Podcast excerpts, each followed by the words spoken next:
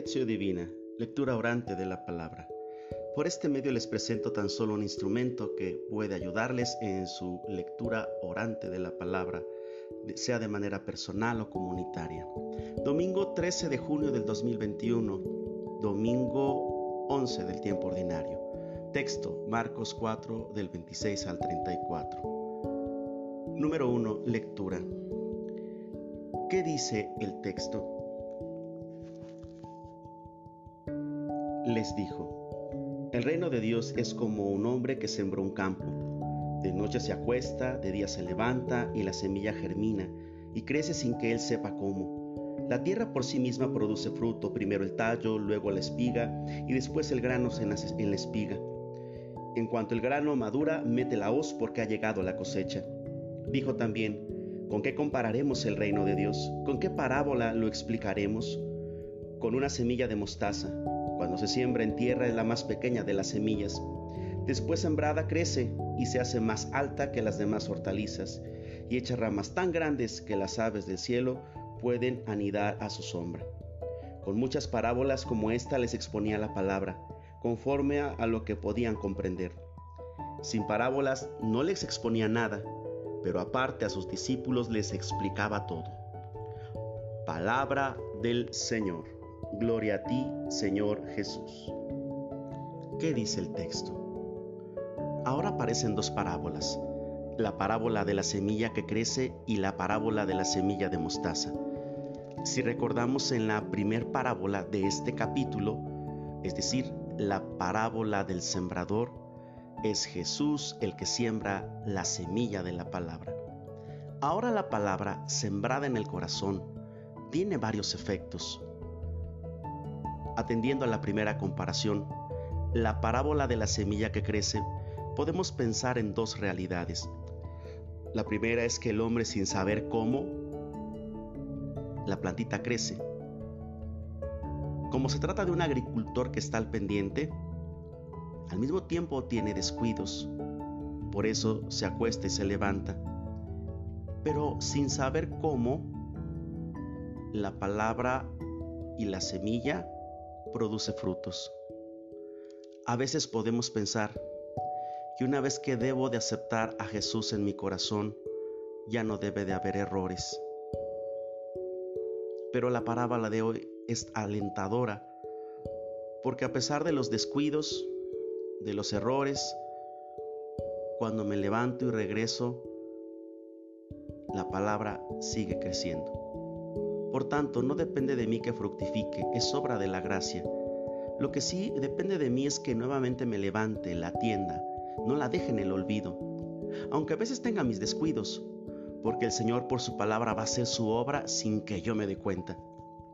Pero también hay otra clase, eh, otra clave de interpretación u otra manera de interpretar este texto, porque sin darse cuenta hay fruto. Esto quiere decir, o podríamos entenderlo, que en el silencio, no de manera espectacular, ahí donde eh, nos llama la atención, ahí la palabra produce fruto. Por eso, este fruto que a lo mejor muchos no ven, es un fruto que está presente, que se da. Por tanto, hoy tendremos que observar que no depende de mis éxitos y fracasos,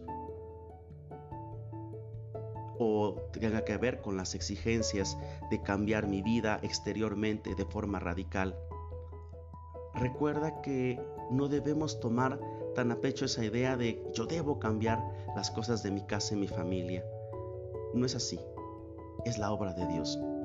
Y si lo dejas que actúe por su palabra, va a cambiar ahí en lo más modesto, en lo simple de la vida, y va a ir actuando a veces que sin que te des cuenta.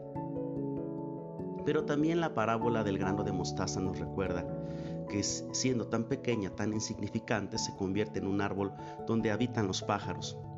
Por tanto, hay una realidad paradójica, algo pequeño que se convierte en algo grande. Cabe mencionar que aquí nos encontramos con algo muy alentador.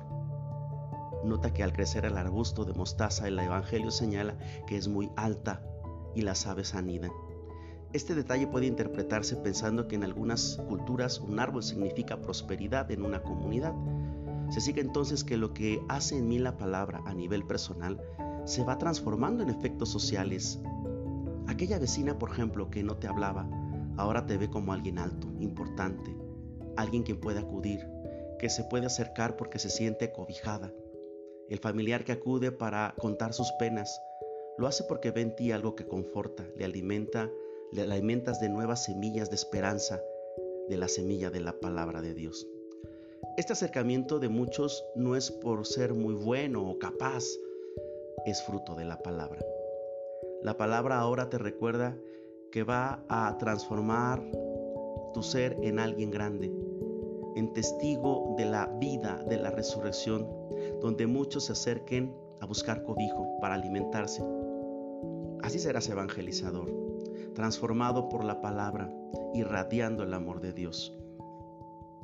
Deja pues que con el tiempo el Señor vaya ayudándote a fructificar en el corazón. Número 2. Meditación. ¿Qué me dice el texto? Hoy la palabra me recuerda que las cosas de Dios llevan tiempo, perseverancia, y a pesar de mis fragilidades, dejarme transformar por la palabra puede llevar a que forme una auténtica comunidad de hermanos y no pensar que depende de mi solo esfuerzo. Recuerda, es el Señor el que salva, ahora es el Señor el que te va a transformar. Déjate transformar por Dios. Número 3, oración. ¿Qué me hace decir el texto? Gracias Señor porque tu palabra es la que me conduce a cambios profundos y verdaderos. Tu palabra es la que me hace estar al servicio de los demás.